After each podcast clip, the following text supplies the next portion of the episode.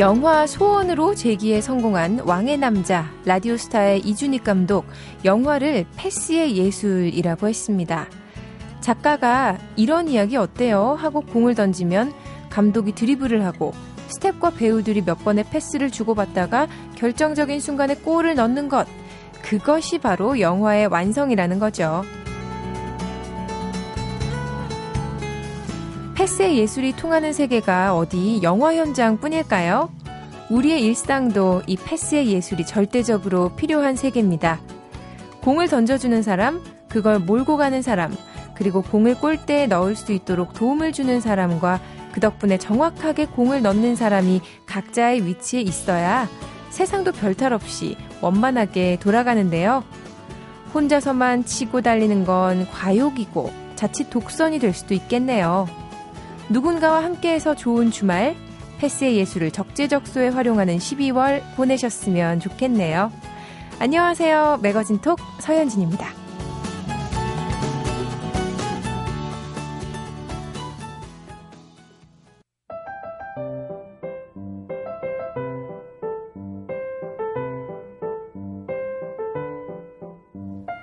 요즘 자기 보상 소비가 늘고 있다고 합니다.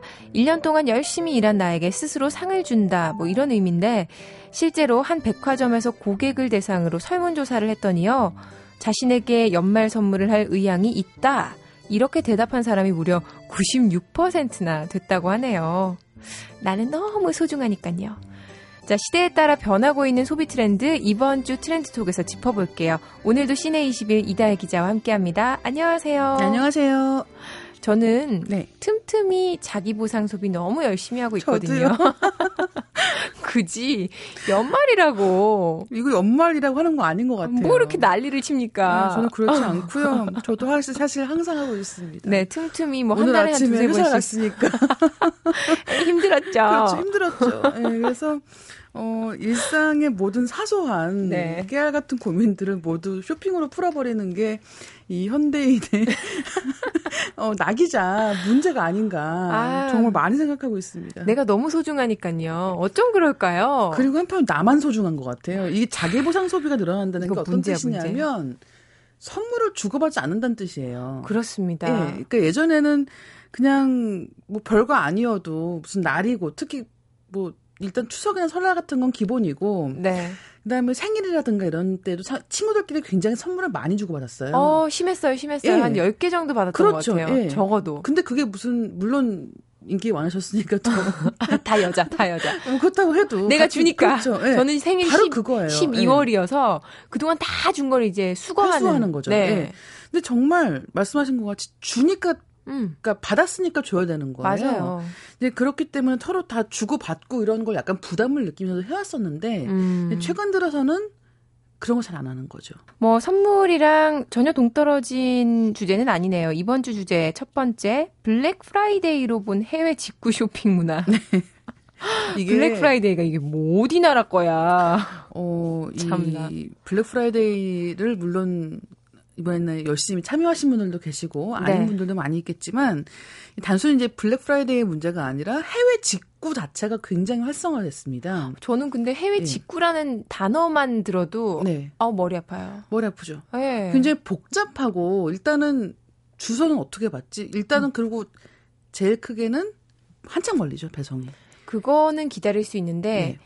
그거야말로 생각을 해야 되잖아요. 이게 옷 같은 거 살 때 특히나 이게 사이즈 사이즈가 네. 어떻게 되나 뭐 어디가 그렇죠. 더 싸나 비교하는 것도 힘들고. 그래서 어 이 직구 쇼핑 문화가 왜 이렇게 많이 이제 퍼졌는가? 저는 압니다.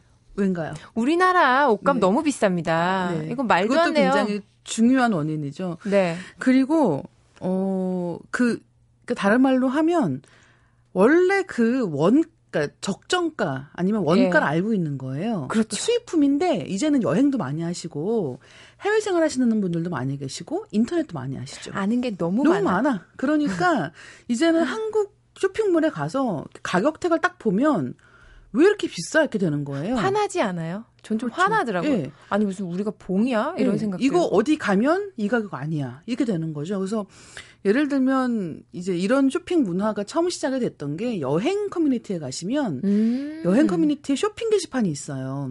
진짜요? 네. 그래서 여행 게시판은 음. 흔히 생각하시는 것 같이 뭐 어떤 루트가 좋습니다. 뭐 어디는 어디 언제까지 수리하니까 볼 수가 없습니다. 일출과 일몰이 좋고 이런 그렇죠. 거 아니에요? 네. 원래 그런 걸 주고받는 공간이었는데 언젠가부터 쇼핑 게시판이 생겼어요. 음. 쇼핑 게시판의 역할은 뭐냐면 거기 가면은 싸게 살 수 있는 겁니다. 그러니까 점점 한국에서 같은 물건을 이렇게 비싸게 주고 사는 건 너무 아까운 거죠. 어떡하죠? 한국 사람들 이 유통업체나 이런데 네. 타격이 크겠어요. 백화점, 타격이 뭐. 서서히 오고 있는 거죠. 이게 처음에는 단순히 여행객들이 시작하는 거였고 그 다음에는 아까 말씀하신 것 같이 굉장히 복잡한 절차를 통해야 되는 거였거든요. 네. 그래서 이제 그 흔히 얘기하는 배대지라고 불리는데 배송 대행 업체를 이용을 해서 어머 욕하는 것 같은 아, 그렇죠.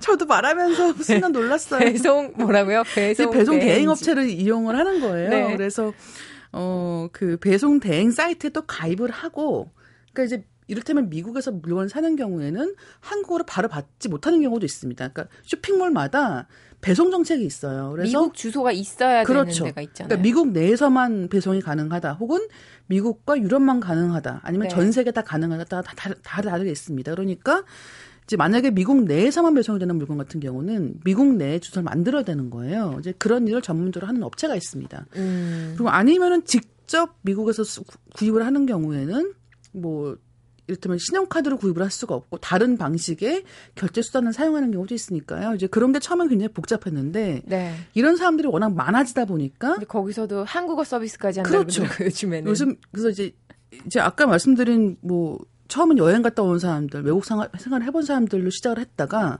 한국에 워낙 인터넷이 발달을 한 거예요. 그, 왜 유럽만 가도 인터넷 쓰다가 너무 화가 나서 인터넷으로 뭘 할 수가 없는 경우가 아직도 그냥 많거든요. 나가서 그냥, 에이, 내 몸으로 때워야지. 그렇죠. 이렇게 되거든요. 블랙 프라이데이, 직구 얘기도 직구 얘기지만, 네. 블랙 프라이데이 직구잖아요. 오늘 주제가. 그렇죠. 도대체 이 블랙 프라이데이가 뭔지. 많은 일단 분들이. 11월 마지막 목요일인 추수감사절 다음 날 네. 그러니까 이제 금요일부터 이어지는 세일 기간을 블랙 프라이데이라고 합니다.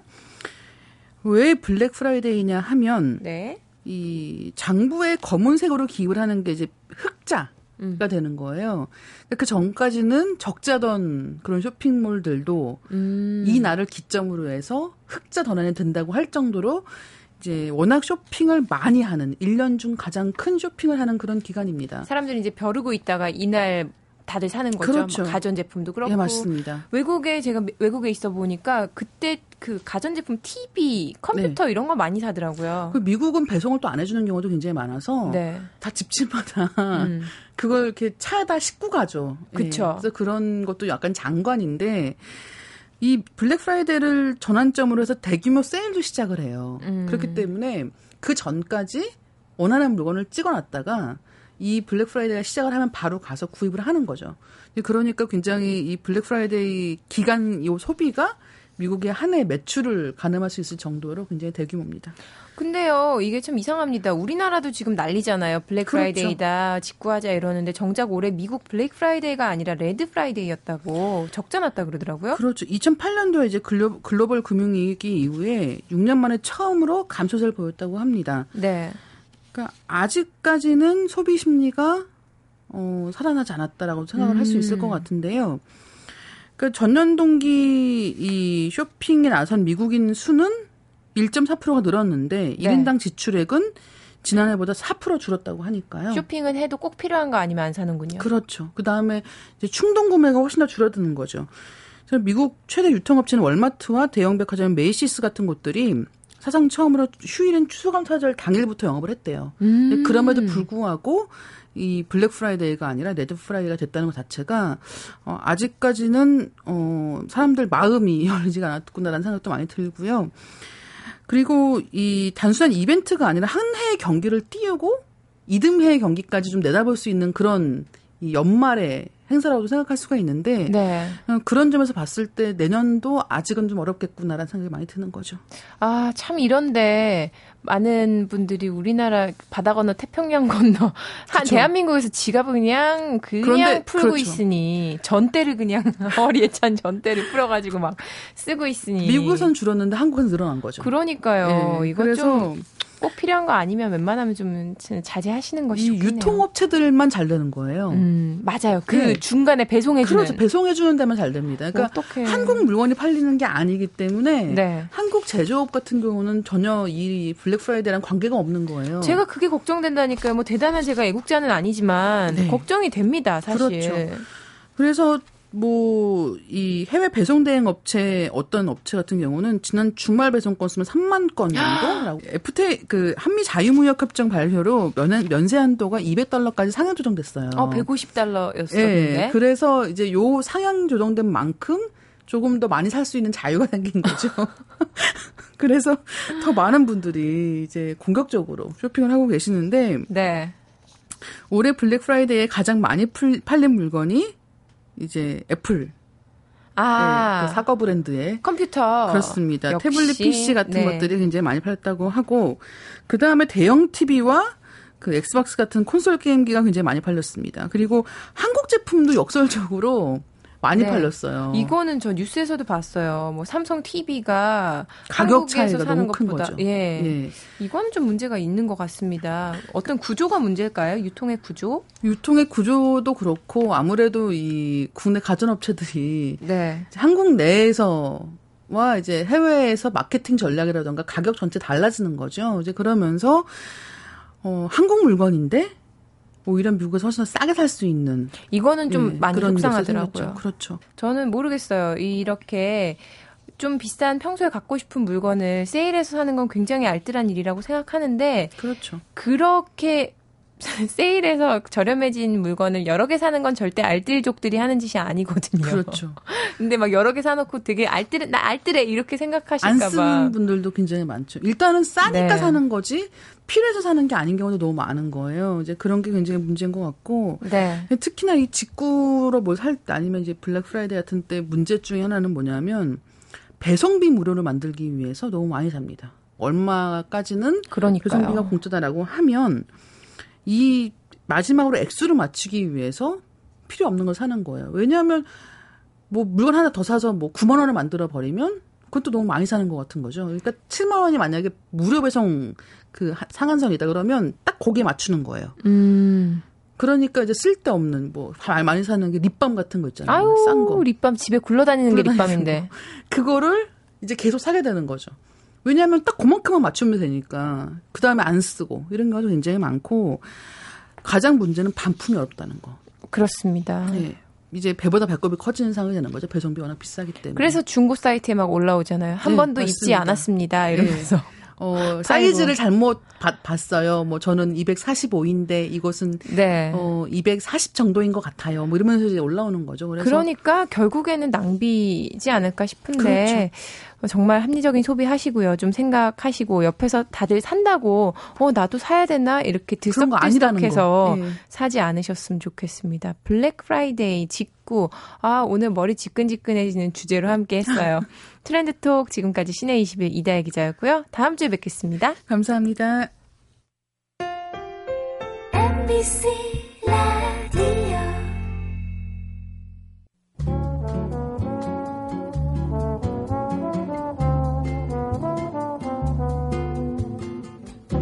그리스인 조르바의 작가 니코스 카잔차키스는 자신이 하고 싶은 일을 다 할 수 있도록 죽기 전에 신에게 시간을 조금만 더 달라고 간절히 기도했다고 합니다. 심지어 거리에 나가서요. 적선하시오. 한 사람이 나에게 15분씩만 나눠주시오. 하면서 사람들에게 시간을 구걸하려고도 했다고 하죠. 카잔차키스는 나는 아무것도 바라지 않는다. 나는 아무것도 두려워하지 않는다. 나는 자유이므로. 라는 묘비명을 미리 만들었던 작가잖아요. 그런데 죽음 앞에선 천하의 그도 더 많은 시간을 바랬고 마지막 순간을 두려워했는데요. 저 역시 매년 12월을 맞을 때마다 시간을 적선받고 싶어 했던 그의 심정이 이해가 되곤 합니다. 이제 한 달도 남지 않은 2013년 어떻게 보내야 될까요? 단 한 달, 아니, 단 하루라도 더 유예시킬 수 있는 방법 없는 걸까요? 그런 미련과 아쉬움을 담아서 별의 노래 들을게요. 12월 32일.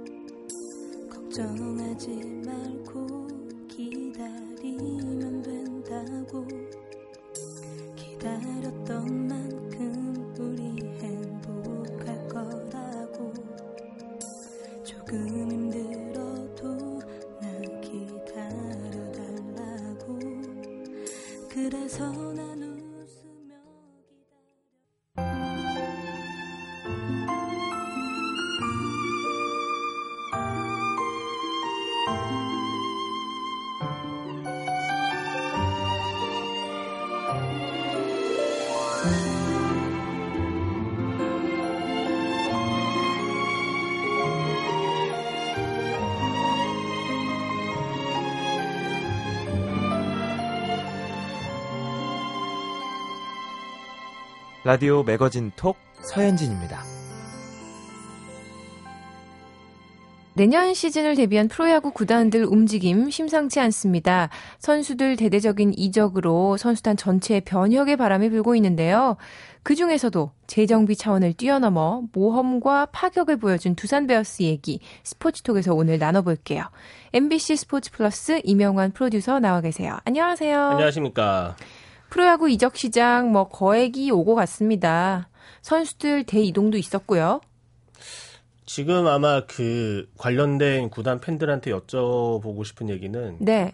고객님 당황하셨어요? 뭐 이런 거예요. 고객님 당황 많이 했죠. 그러니까요. 네. 많이 당황하셨을 것 같아요. 선수들이 갑자기 뭐 이 구단 저 구단으로 가고 뭐 사실 옮겨갈 거라고 예상은 했지만 또 뭐 이렇게 사실 막상 가면 또 섭섭하거든요. 네. 근데 모르겠어요. 섭섭하긴 한데 그때 이명환 프로듀서가 얘기하셨잖아요. 선수들한테는 FA 이거 한 번밖에 없다. 평생. 벌 수 있는 네, 마지막 기회죠. 그러니까 네. 아무래도 아, 조금이라도 더 받고 싶고 더 대우받고 싶고 하는 거를 이해는 하는데 또 섭섭은 하죠. 네. 자, 이번 주에는 보니까 특히나 또 두산 이야기를 중심으로 하려고 하시네요. 네, 아무래도 이번 스토브리그 때 뭐 가장 많은 헤드라인을 장식한 팀이 결국 이제 두산 베어스가 됐는데 네. 좋은 면으로 장식했으면 좋은데 사실 두산 팬들 입장에서는 내가 지금 이제 내년에 두산을 응원해야 될지 음. 다른 팀을 응원해야 될지 굉장히 막막한 상황일 정도로 팀의 주축을 이루던 선수들 한 11명 정도가 빠져나갔어요. 어쩜 이럴 수가 있죠?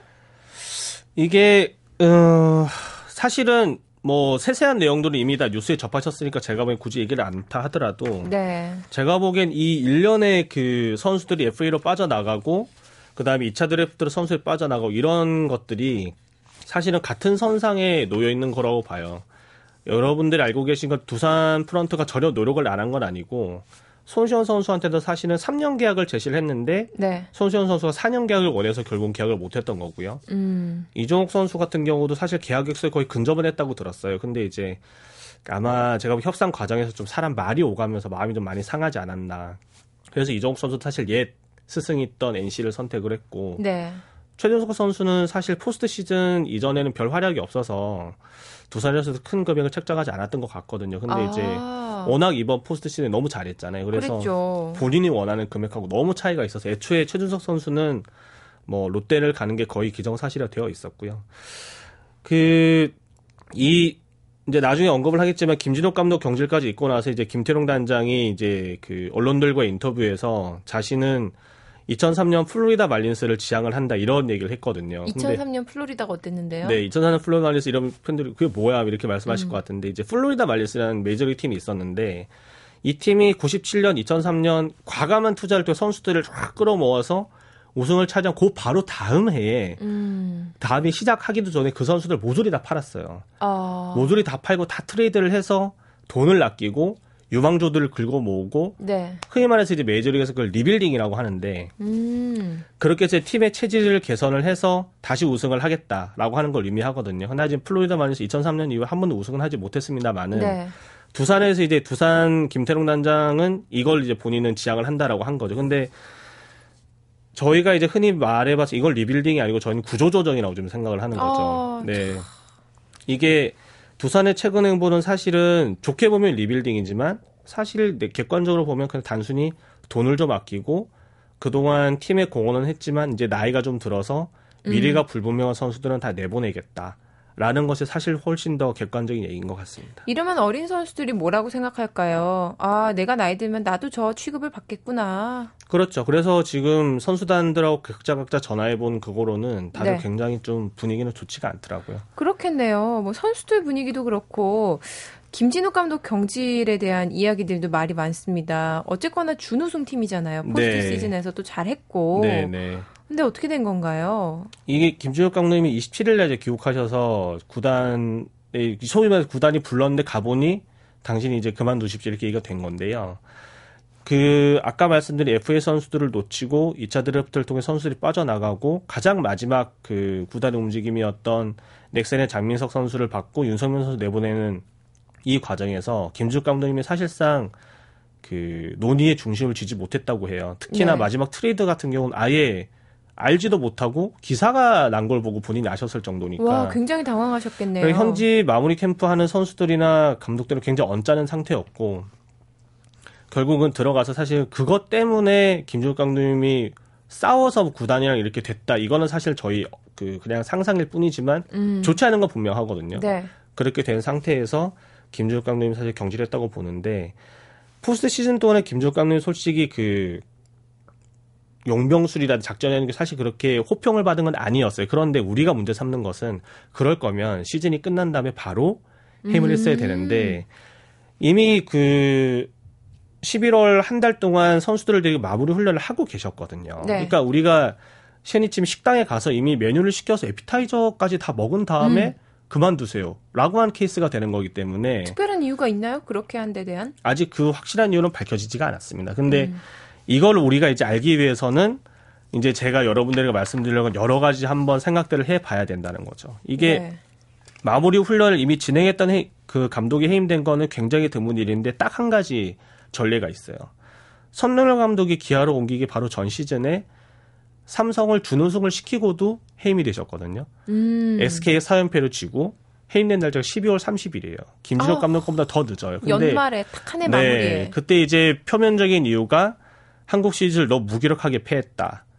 그리고 이제 새로 온 삼성 사장 코드가 안 맞는다. 뭐 이런 표면적인 내용이었는데 사실 선도열 감독이 해임된 이유는 사실 다른 이유거든요. 뭐였어요? 지나고 나니까 한 얘기지만. 이제 개인적인 이유인데 아. 뭐 명확하게 본인은 밝히길 꺼려하시지만 아무튼 그 이유는 아니었어요. 그러니까 사실은 이 오피셜하게만 보자면은 마무리 훈련을 제대로 진행한 감독이 이렇게 이런 식으로 해임되는 거는 김진욱 감독이 거의 지금 유일한 케이스라고 봐야 되는데 네. 이거를 한번 잘 보면은 90년대 LG 트윈스를 사실 좀 볼 필요가 있어요. 사실 우리가 80년대 프로야구를 하면서 프런트 야구라는 얘기를 하진 않았거든요. 근데 음. 이 프런트 야구 즉 구단에서 운영한 야구라는 얘기가 나온 게 사실 90년대 LG 트윈스부터인데 아무래도 돈줄을 쥐고 있으니까요. 그렇죠. 그리고 네. 이제 LG란 팀이 사실 신생 팀이 아니고 원래는 MBC 청룡이었는데 그게 LG 트윈스가 된 거잖아요. 야, MBC, LG 팬들 진짜 많아요. 그렇죠. 예. 예. 그래서 90년 백인천 감독이 부임하면서 우승했을 때는 사실 백 감독님이 좀 잘해서 우승했다고 치고 네. 94년에 LG 트윈스 우승했을 때는 사실 아무도 시즌 전에 LG가 우승할 거라고 점치지 않았거든요. 근데 음. 94년에 신인 삼총사 류지연, 김재현, 서영빈 이 세 선수가 득세하고 지금 왜 응답하라 1994라는 드라마에서 네. 성나정의 아버지로 나오는 예. 성동일 씨의 역할이 코치님. 지금 코치잖아요. 사실 네. 그때 그렇게 코치를 하는 것만으로도 굉장히 센세이션일 정도로 그 팀의 분위기가 되게 좋았거든요. 그게 사실은 팀 성적도 잡고 관중몰이도 성공하고 두 마리 토끼를 한꺼번에 잡은 거였는데 그때부터 사실은 프런트가 어느 정도 야구를 이렇게 주도하는 게 LG를 봐라. 저렇게 잘 되지 않느냐. 네. 하면서부터 사실 그때부터 프런트가 좀 이렇게 득세했다고 사실 봐야 되거든요. 네. 거꾸로 두산 베어스는 어떤 거였냐면 94년 LG가 그렇게 잘 나갈 때 그때는 이제 오비베어스죠. 그때는 윤동균 전 감독이 선수단 구타 사건이 있었어요. 그래서 일제히 선수단 항명 파태가 상명 사태가 나면서 정말 바로 옆집이 LG 트윈스와는 상극의 길을 걸었거든요. 음. LG 트윈스는 너무 잘 되고 있었고. 창단 이래 가장 최고의 해를 보내고 있었는데 사실 오비베어스는 창단 이래 최악의 해를 보내고 있었거든요. 그래서 윤동현 감독이 결국 이제 경질이 되고 그 다음에 온 감독이 여러분의 국민 감독으로 가장 잘 기억하고 계신 김인식 감독님이 그때 네. 오셨는데 그때 김인식 감독님은 사실 지금처럼 유명세를 타시던 분은 아니에요. 음. 쌍방울 레이더스의 초대 감독이셨는데 그냥 인화력이 좋고 덕장 소위 말하는 이런 케이스여서 그래 이제 이미 팀이 망가졌으니까 베어스를 한번 잘 추스려 보세요. 이렇게 해서 95년 팀을 맡으셨는데 어유 가장 최강 전력인 LG 트윈스를 꺾고 정규 시즌 우승을 차지하셨거든요. 네. 그때부터 사실 두산하고 LG가 사실 제가 보기에는 좀 크로스가 됐다고 봐요. 2003년 두산 베어스 감독이 경질될 때부터 다시 한번 봐야 되는데 2003년에 어떤 일이 있었냐면은 선동열 감독님이 일본 연수를 마치고 귀국을 하셨어요. 해서 LG와 두산 그때 LG 감독님 이광환 감독님이셨고 두산 감독님 김인식 감독님이셨는데 네. LG와 두산 프런트 모두가 선동열 감독을 모셔오고 싶어 했어요. 음, 그래서 감독으로. 네, 감독으로. 그래서 이광환 감독님과 김인식 감독님한테 사실 물러나 주십사라고 얘기를 한 거죠. 그래서 두 분이 그만두시고 손놀 감독님이 두산이나 LG로 갔으면 되는데 삼성으로 가셨어요. 네. 음. 그래서 LG나 두산이 두 팀 다 닥쳤던 개 꼴이 된 거죠. 그래서 네. LG는 이순철 감독을 영입을 하고 두산은 여러분이 다 아시는 것처럼 김경문 감독을 내부 승진을 해서 됐는데 네. 사실 이제 LG가 이순철 감독이 오시면서부터 잘 야구가 잘 안 됐잖아요. 리그 최하위담 겪고 제가 봐서는 LG가 표방하는 프런트하고 그때부터는 사실 몰락을 했다고 보고요.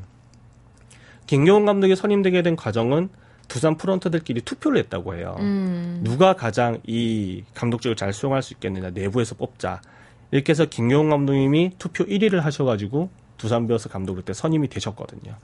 그러니까 그 정도니까 사실 이- 이미 두산 베어스 사실 프런트 입김이 굉장히 셌다고 보잖아요. 그래서 김경문 감독이 쭉 잘 하셨어요. 잘 하셨는데 저도 기억을 하는데 베이징 올림픽 금메달을 따시고 누가 봐도 대한민국 최고의 감독이 김성근 감독 아니면 김경문 감독 네. 둘로 나뉘던 시기였는데 그때 저기 인터뷰를 하러 연말에 가면 2008년, 2009년, 2000년 다 연말에 가면 하, 미리 이제 그만해야 될까봐 계속 이렇게 음. 말씀하셨고 근데 에이, 무슨 농담을 그렇게 하시냐 했는데 사실 그때도 프런트랑 좀 안 좋으셨어요. 그랬군요. 대우 문제 및 선수 영입 문제. 왜냐하면 성적을 잘난 두산이 그때 투자를 하지 않았거든요. 네. 선수는 뽑아주지 않고 잘해라. 라고 하니까 김용훈 감독 입장에서는 항상 준우승을 하고 자기는 조금만 더 힘을 보태주면 우승을 할 수 있을 것 같은데 프런트는 도와주지 않고 네. 사실 이런 상황이었거든요. 프론트에서는 그렇게 생각했을까요? 아유, 뭐이 정도면 됐어.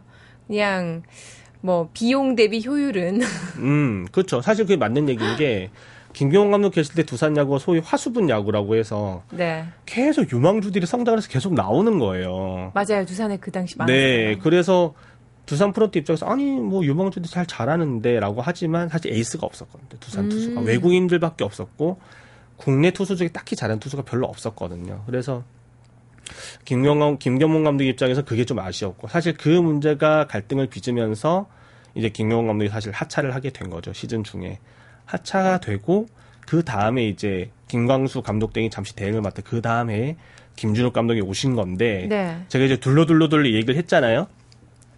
김진욱 감독님이 선임이 될 때도 사실은 되게 의외의 인선이라는 평이 많았어요. 사실 그 전해에 1군 투수 코치로 시즌 중반에 올라오셨지만 사실 그 프로 구단 그러니까 감독 코치 생활 대부분 2군에서 하셨거든요. 그래서 1군을 잘 하실 수 있겠냐. 그게 되게 의문이었는데 그래서 저희가 선임이 될 때도 결국은 프런트에서 좀 이렇게 본인들과 의견을 의견 대립을 빚지 않을 수 있는 좀 쉽게 말해서 유한 감독을 원한다는 설이 되게 많았어요.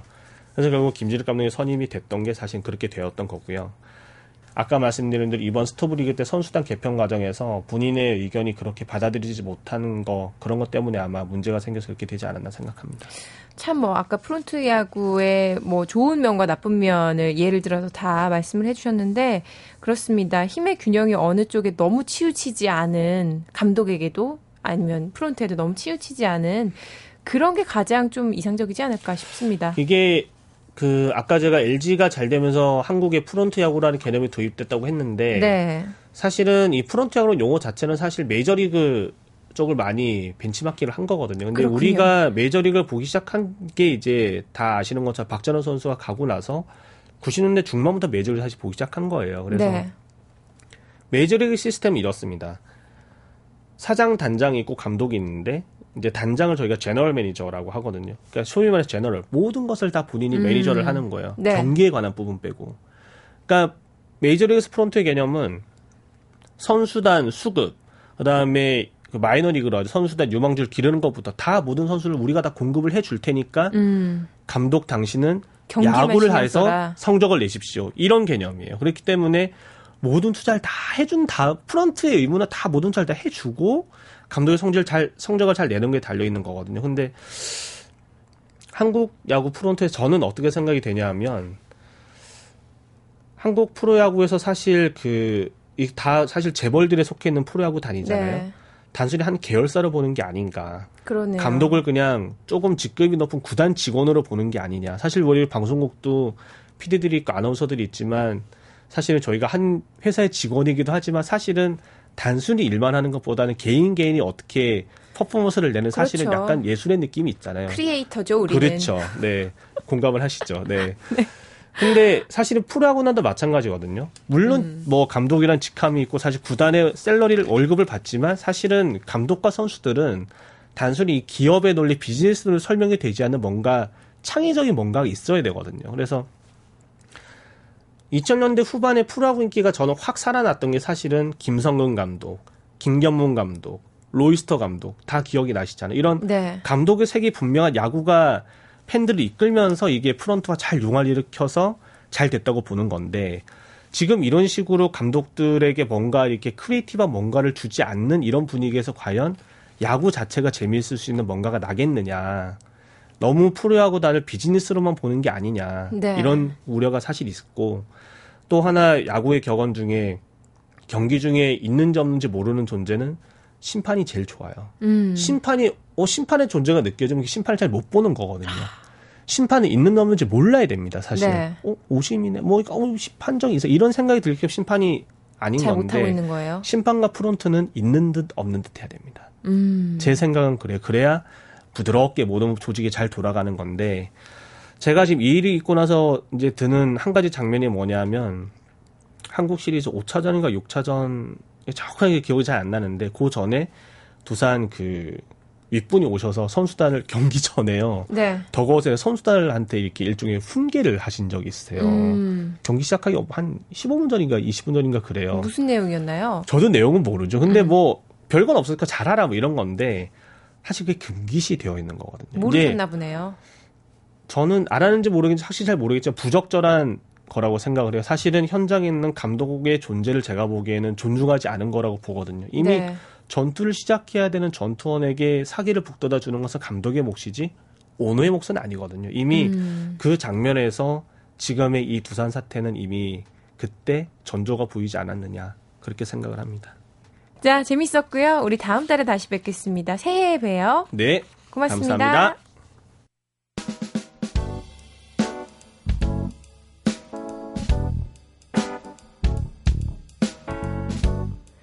다음 주 매거진 톡은요, 화제의 인물과 함께하는 톡 플러스 찾아갑니다.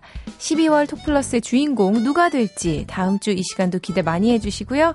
지금까지 매거진 톡, 저는 아나운서 서현진이었습니다. 함께 해주셔서 고맙습니다.